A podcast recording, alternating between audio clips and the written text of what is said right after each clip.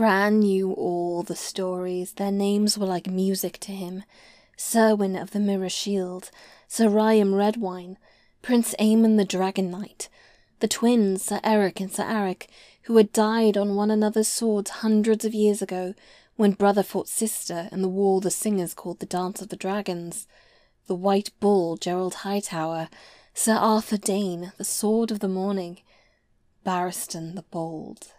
Bran thinks of all these legendary knights because he's fascinated by the Kingsguard and had wanted to join their ranks. Of those named in this daydream, several had famous blades, many were named Lord Commander, and all were great warriors with fascinating and unique stories. Well, perhaps not Erryk and Arryk, whose stories are nearly mirror images of each other, because, well, so are they. Despite the notion that these are all heroic figures, none of these men were free from controversy. Ryam Redwyne was made Hand of the King and was a complete and utter failure at it. Prince Aemon the Dragon Knight's legend is tarnished by rumors of improprieties with his sister Queen Naerys. Erryk and Arryk killed each other, making them kinslayers. Gerold Hightower and Arthur Dayne were arguably more loyal to Prince Rhaegar than to King Aerys, and Barristan Selmy has switched sides multiple times and again. Only one of them is free from controversy surrounding his deeds. Serwyn of the Mirror Shield. But he's a world apart for other reasons, too. The rest of the listed men died within the last 200 years or are still alive. Serwyn lived during the Age of Heroes, thousands of years ago, when there were not only no King's Guard at all, there were no Targaryens either. In fact, there weren't even knights. Serwyn was said to live during the time of the earliest Gardener kings, and the Andals didn't come to Westeros in large numbers until much later. This means Serwyn is most surely a figure of first man heritage, thus, he can't easily be a knight. It's not that first men can't be knights, they can. There are plenty of examples. It's that they probably didn't exist in Westeros or at all when Serwyn was alive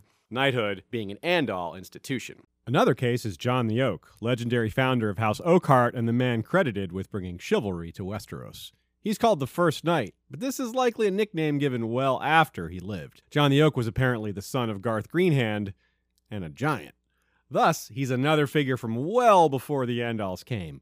We'd guess that he upheld the kind of values now associated with chivalry, but was likely never called knight in his own lifetime. House Oakheart of Old Oak is deep in knightly honor, and they've produced multiple members of the Kingsguard over the years, so they'd prefer we not explore this contradiction over much. At the very least, singers and septons and others have rewritten history, revising it to include Serwyn where he doesn't belong. But they never apparently tried to add a Sir in front, despite naming him as a knight. He is not Sir Serwyn. If we look back to that opening list of names, it seems the only one who wasn't a knight is the one with Sir built into his name. Maybe he really was Sir Wyn, twin brother to Sir Lose. There are several examples of Serwyn's deeds, deeds that go a long way towards explaining why he's still so famous and beloved to this day. The story that he's most famous for is the slaying of a dragon named Urrax. To do this, he used a highly polished shield. The dragon only saw its reflection and was not alarmed by his approach. Before Urrax could detect the ruse, it was too late, and Serwyn became a legend. That's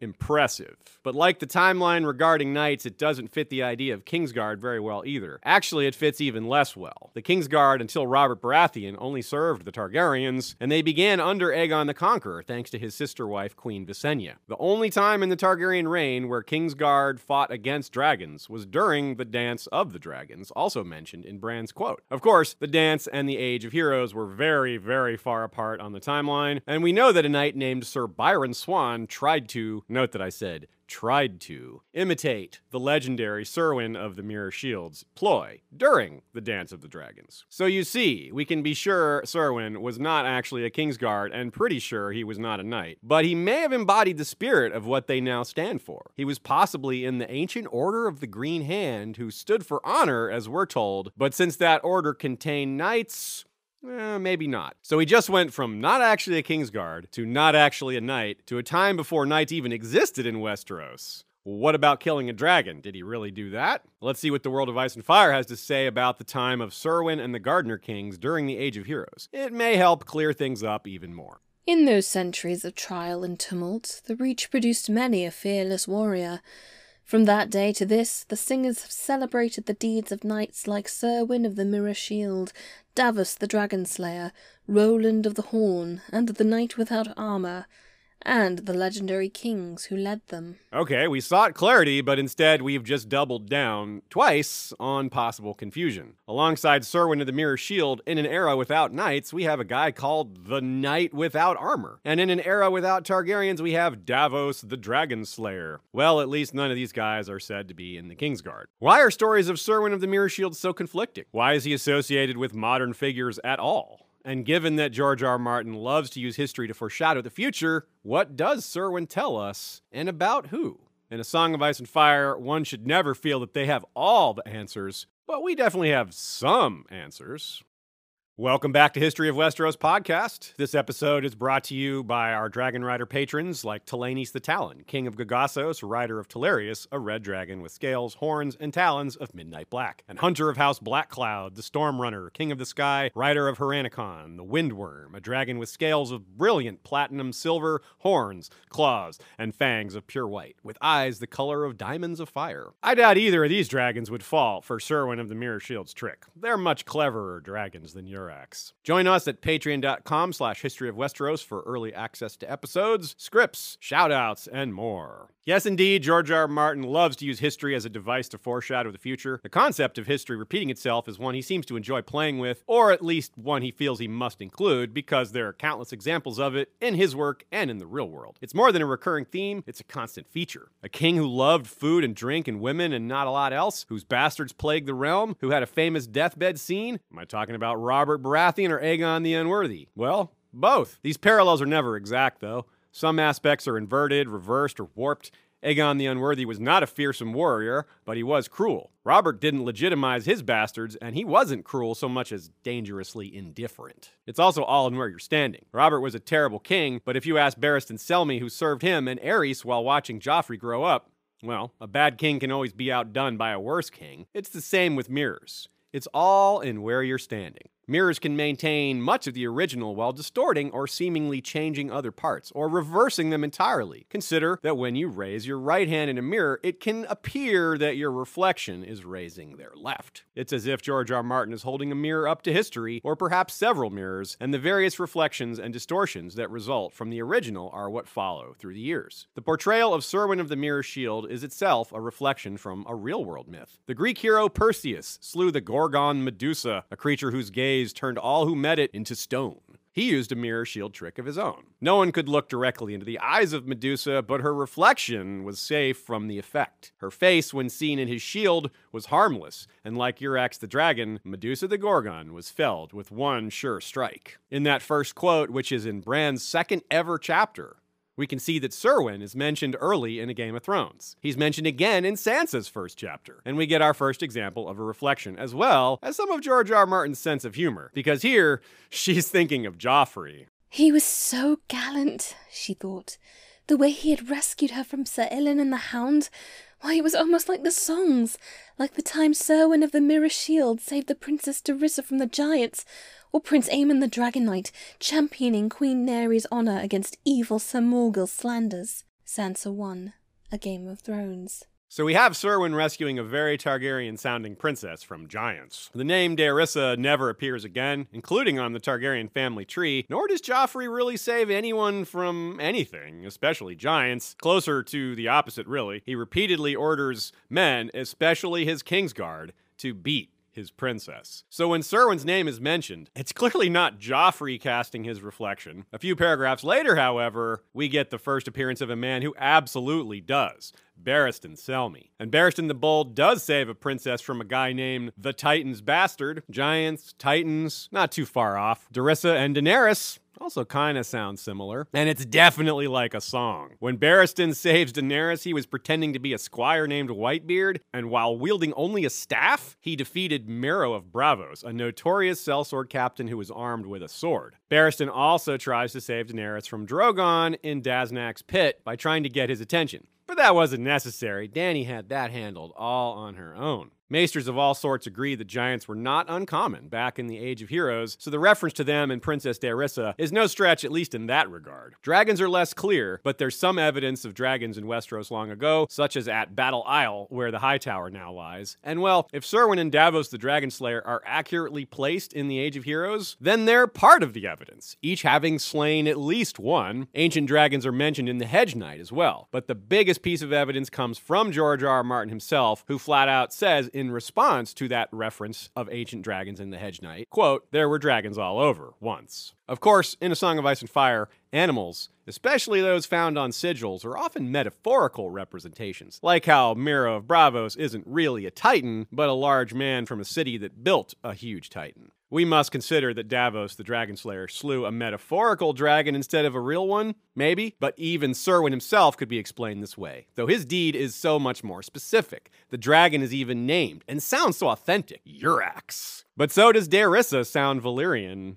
yet probably isn't. Since Daenerys is so distanced from her family's history, much of what we know about dragons early in A Song of Ice and Fire comes from Tyrion's chapters. Later, that knowledge is filled out by in world historical sources like The World of Ice and Fire, which also discuss these apparent conundrums.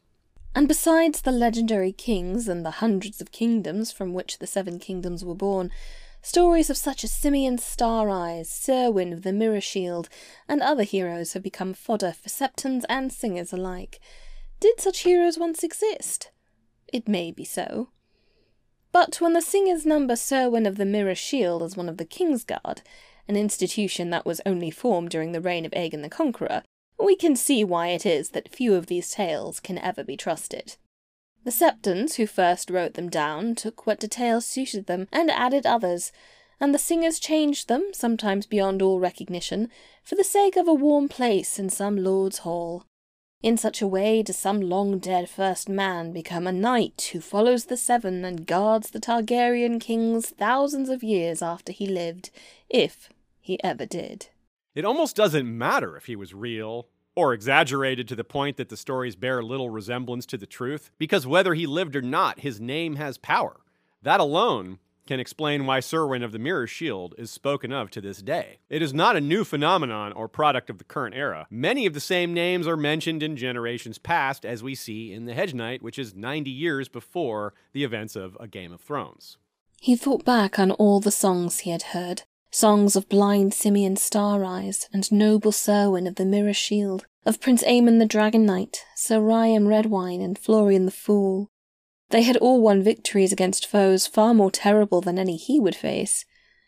But they were great heroes, brave men of noble birth, except for Florian. And what am I?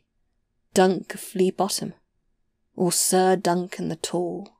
The names of these heroes mean a lot. They give legitimacy to whatever cause they lend themselves. This is something Cersei forgot when she dismissed Sir Barristan, as Tyrion points out after the fact. Sir Barristan was the Lord Commander of Robert Baratheon's Kingsguard, Tyrion reminded her pointedly. He and Jaime are the only survivors of Aerys Targaryen Seven. The small folk talk of him in the same way they talk of Serwyn of the Mirror Shield and Prince Aemon the Dragon Knight. Tyrion won. A clash of kings. Cersei admits she didn't think of this. Of course, it was Varys's idea to have Barristan leave, but that's because he wanted to sabotage Joffrey's regime. And of course, his partner in crime, Illyrio, recruited him as Arstan Whitebeard shortly after, which was surely planned in advance as well. Varys being Varys. Another top level schemer weighs in here. This is Littlefinger telling Sansa how he encouraged the Tyrells to put Loras up for the Kingsguard, in part using the power of these legendary names. I also planted the notion of Sir Loras taking the white. Not that I suggested it, that would have been too crude.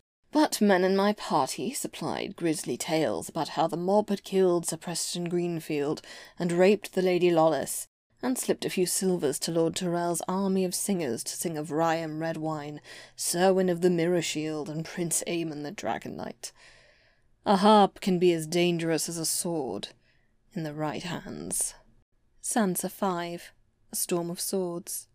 These are among the same names in Bran's quote. Well, Not Lollys or Sir Preston, but Ryam Redwyne and Aemon the Dragon Knight's names are coming up a lot. They were Lord Commanders of the Kingsguard whose lives were separated by a mere few generations. Aemon only died about 120 years before the start of the books, while Serwyn may not have ever lived, and if he did, it was thousands of years before he and Ryam Redwyne. It's a long time to stay famous, but Westeros has held the near exact same chivalric codes of behavior for just as long, roughly speaking. In between the lives of Aemon the Dragon Knight and Ryam Redwyne was the Dance of the Dragons, where the aforementioned Sir Byron Swann was roasted while taking his shot at being the new Serwyn. How did Serwyn of the Mirror Shield slay the dragon Urrax? He approached behind his shield. Urrax saw only his reflection until Serwyn had plunged his spear through his eye. Haldon was unimpressed. Even Duck knows that tale. Can you tell me the name of the knight who tried the same ploy with Vhagar during the Dance of the Dragons? Tyrion grinned. Sir Byron Swann. He was roasted for his trouble. Only the dragon was Syrax, not Vhagar. I fear that you're mistaken. In the Dance of the Dragons, a true telling, Maester Munkun writes that it was Vhagar. Grand Maester Munkun errs. Sir Byron's squire saw his master die and wrote his daughter of the manner of it. His account says it was Syrax, Rhaenyra's she-dragon, which makes more sense than Munkun's version. Swann was the son of a marcher lord, and Storm's End was for Aegon. Vhagar was ridden by Prince Aemond, Aegon's brother. Why should Swann want to slay her? I must say, how this debate is given to readers the first time is quite an inside joke. It's highly meta that Tyrion argues the same position of Mushroom, a dwarf, while the half maester Haldon argues the same position of that of Munkun, a Grand Maester. As Tyrion points out, there are flaws with the idea it was Vhagar, but Tyrion's arguments have flaws too. House Swann was sworn to Storm's End, true, but the Dance of the Dragons saw many lords go against their liege, and many change sides, some more than once. Worse, Syrax was inaccessible to enemies of the Blacks, she never left the Red Keep, never fought in battle. There would be no chance for Sir Byron to make this attempt on her life unless he, say, declared his allegiance to the Blacks as a ruse, and then, once he gained their trust, made his attempt to kill her. Infiltrating the Red Keep to kill a dragon in the guise of an ally would mirror several other events during the dance, including another one we'll discuss, but this remains a fairly narrow possibility for this theory. Contradicting Byron's own squire, plus Tyrion and Haldon Halfmaester both, and Mushroom and Munkun, Septon Eustace presents a third option that Swann was after Sunfyre. This makes a lot of sense, as Sunfyre was badly wounded after the Battle of Rook's Rest and for a long time incapable of flight. This would seem to be a good opportunity to slay a dragon if there ever was one. The counterargument here is that no one knew where Sunfyre spent his time recovering. But this is not a very overwhelming point. This is a dragon we're talking about. Just because the sources do not know where the beast was, maybe some locals did. Swann could have found her. It's possible. The sigil of House Swann is two swans, mirror images of one another, one black, the other white. Sir Balon Swann joins Joffrey's Kingsguard, and I'll agree he is a great knight, probably why Varys was against him. That aside, Jaime confronts him regarding the Swann family splitting their loyalty during the War of Five Kings. Though Balon fought for Joffrey, his elder brother Donal fought for Renly and then Stannis. Balon, given the Kingsguard raiment and a record of loyalty, well, he's clearly the white swan. Donal is clearly the black swan of that family. Point being, it could be that Sir Byron Squire is also doing a bit of playing both sides on behalf of his dead master. But if so, why then did Byron Squire not simply tell the truth then? The blacks came out ahead in the end, so an attempt on Sunfyre, a dragon on the green side, would be a good deed in the eyes of the winners. Ditto an attempt on Vhagar. This would seem to tilt the argument back in favor of an attempt on Syrax's life. But then we come right back into the problem of no access to Syrax for Sir Byron. Thus, all these theories are flawed. So while Sir Byron Swann did not duplicate Serwyn's feat of killing a dragon, he did duplicate Serwyn's feat of creating a historical mystery containing elements that appear together while also completely contradicting each other. No matter what side you take, you're accepting a flawed position. It's a bit like choosing sides in the Dance of the Dragons itself. Both sides are quite problematic. Choosing sides isn't just a challenge for us readers, it was a challenge for the characters in World. With that, we have one final example, or is it two? That's for you to judge. It's another philosophical mirror style question, and it involves that very same difficult choice of blacks or greens while staying white. Indeed, we're staying in the Dance of the Dragons, and why not? Serwyn was a dragon slayer, and this was one of the very few times in Westerosi history where people were actively trying to kill dragons.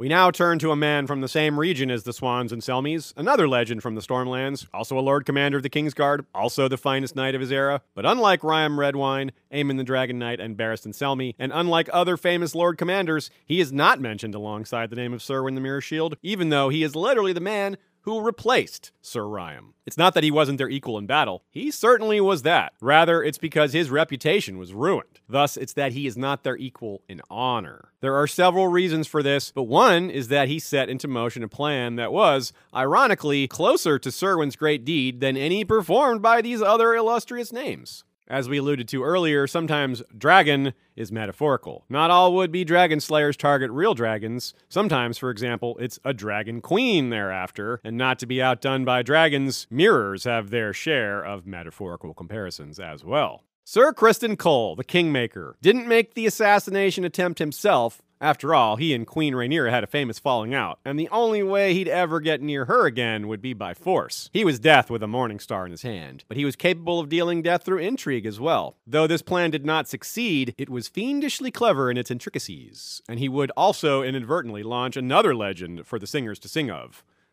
though without his name attached to it. When the Dance of the Dragons truly heated up, very few could get away with not taking a side. Though earlier in life he had been Rhaenyra's greatest champion, those days were long gone, and Sir Criston, of course, chose the Green faction. The rest of the Kingsguard also had to choose, and unlike others who could perhaps deliberate for a time, they had to choose quickly. One of the more heartrending decisions came down to two men. The two men were brothers, and like the Swanns, they wound up on opposite sides of the war. Like the Swann Sigil, they were twins presented as mirror images. But they were not of House Swann, they were of House Cargyll, and even their names give off that mirror image feel. Erryk and Arryk. And so it was that in a war of dragon versus dragon, brother versus sister, black versus green, one white knight was sent to impersonate his twin. Sir Erryk was sent by Sir Criston to impersonate his brother and slay either the queen or the queen's children. The sources differ on this, even. Like Serwyn holding out his mirror shield, the dragons would not perceive any threat, as they would only see a familiar face.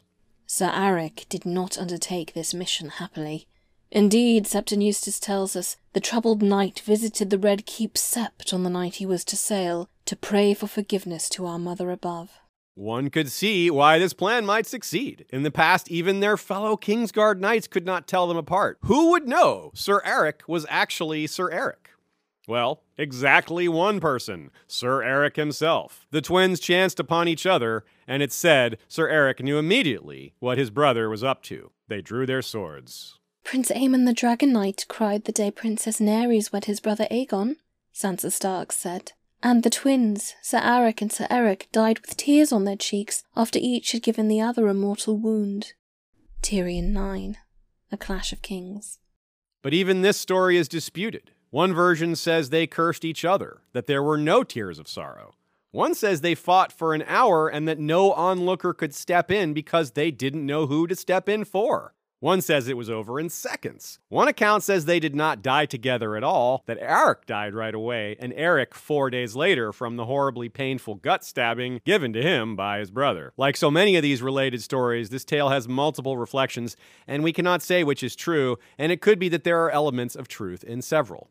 Erryk and Arryk have been reborn, and they guard a queen.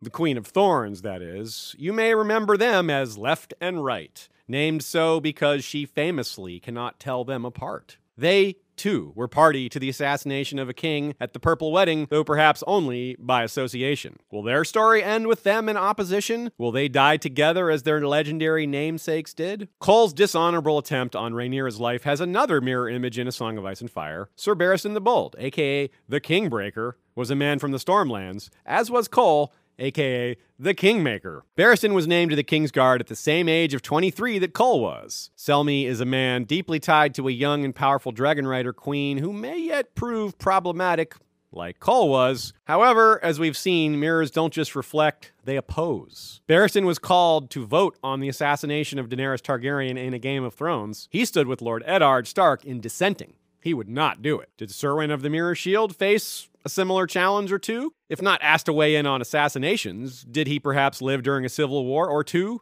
where choosing sides was difficult? Did Serwyn receive dishonorable orders like those given by Cole to Sir Arryk or by Aerys to Barristan? It's entirely possible, perhaps probable. They still argue over descent from Garth Greenhand even now, and back then?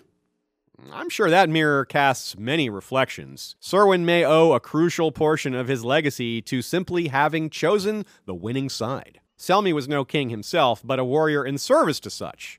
He had little control over politics, it would seem. Thus, it is hard to imagine that Serwyn of the Mirror Shield went through a full career without any such conflicts. Surely the Age of Heroes wasn't that perfectly heroic. One cannot always predict how these reflections, especially those with long shadows, will look to future generations. For example, is Barristan on the winning side?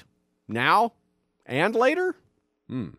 Had Sir Criston Cole been on the winning side, he might be recognized as a hero now. He might be a paragon of Serwyn of the Mirror Shield after all, and that's something to keep in mind for Barristan the Bold a man who has switched sides as many times as Sir Criston, a queen's hand instead of a king's hand, and of course, a kingbreaker instead of a kingmaker. Daenerys tells Daario that Serwyn was troubled by the ghosts of the men he slew. Barristan's chapters feature him thinking of his own ghosts, men and women he failed to protect, like Rhaegar and his children and the three dead kings he served prior to Daenerys.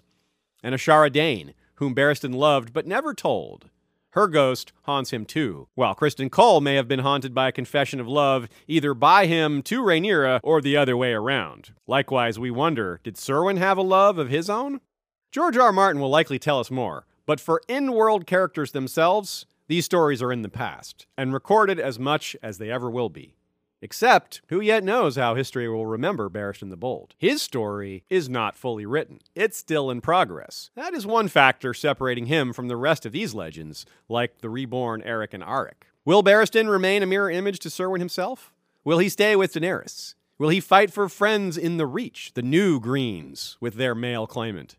Will his reflection and reputation be blackened, like Cole, or both? Thanks for listening slash watching to History of Westeros. Check the description for links to related topics as well as all the places you can discuss this and other History of Westeros episodes like Facebook, Flick, Discord, and Slack. You can support us on patreon.com slash history of Westeros. Thanks to Rhaenys Targaryen from Westeros.org. Thanks to SweetIceAndFireSunray.com. Ashay is the best for so many things like running the production of this video and so many other things. Thanks to Michael Klarfeld of Clairdocs.de for our video intro and the awesome maps we use. Thanks to our Bengineer for making our audio quality better than it could be. And thanks to all the artists who have generously allowed us to use their work in this video. You can find links to their work in the description as well.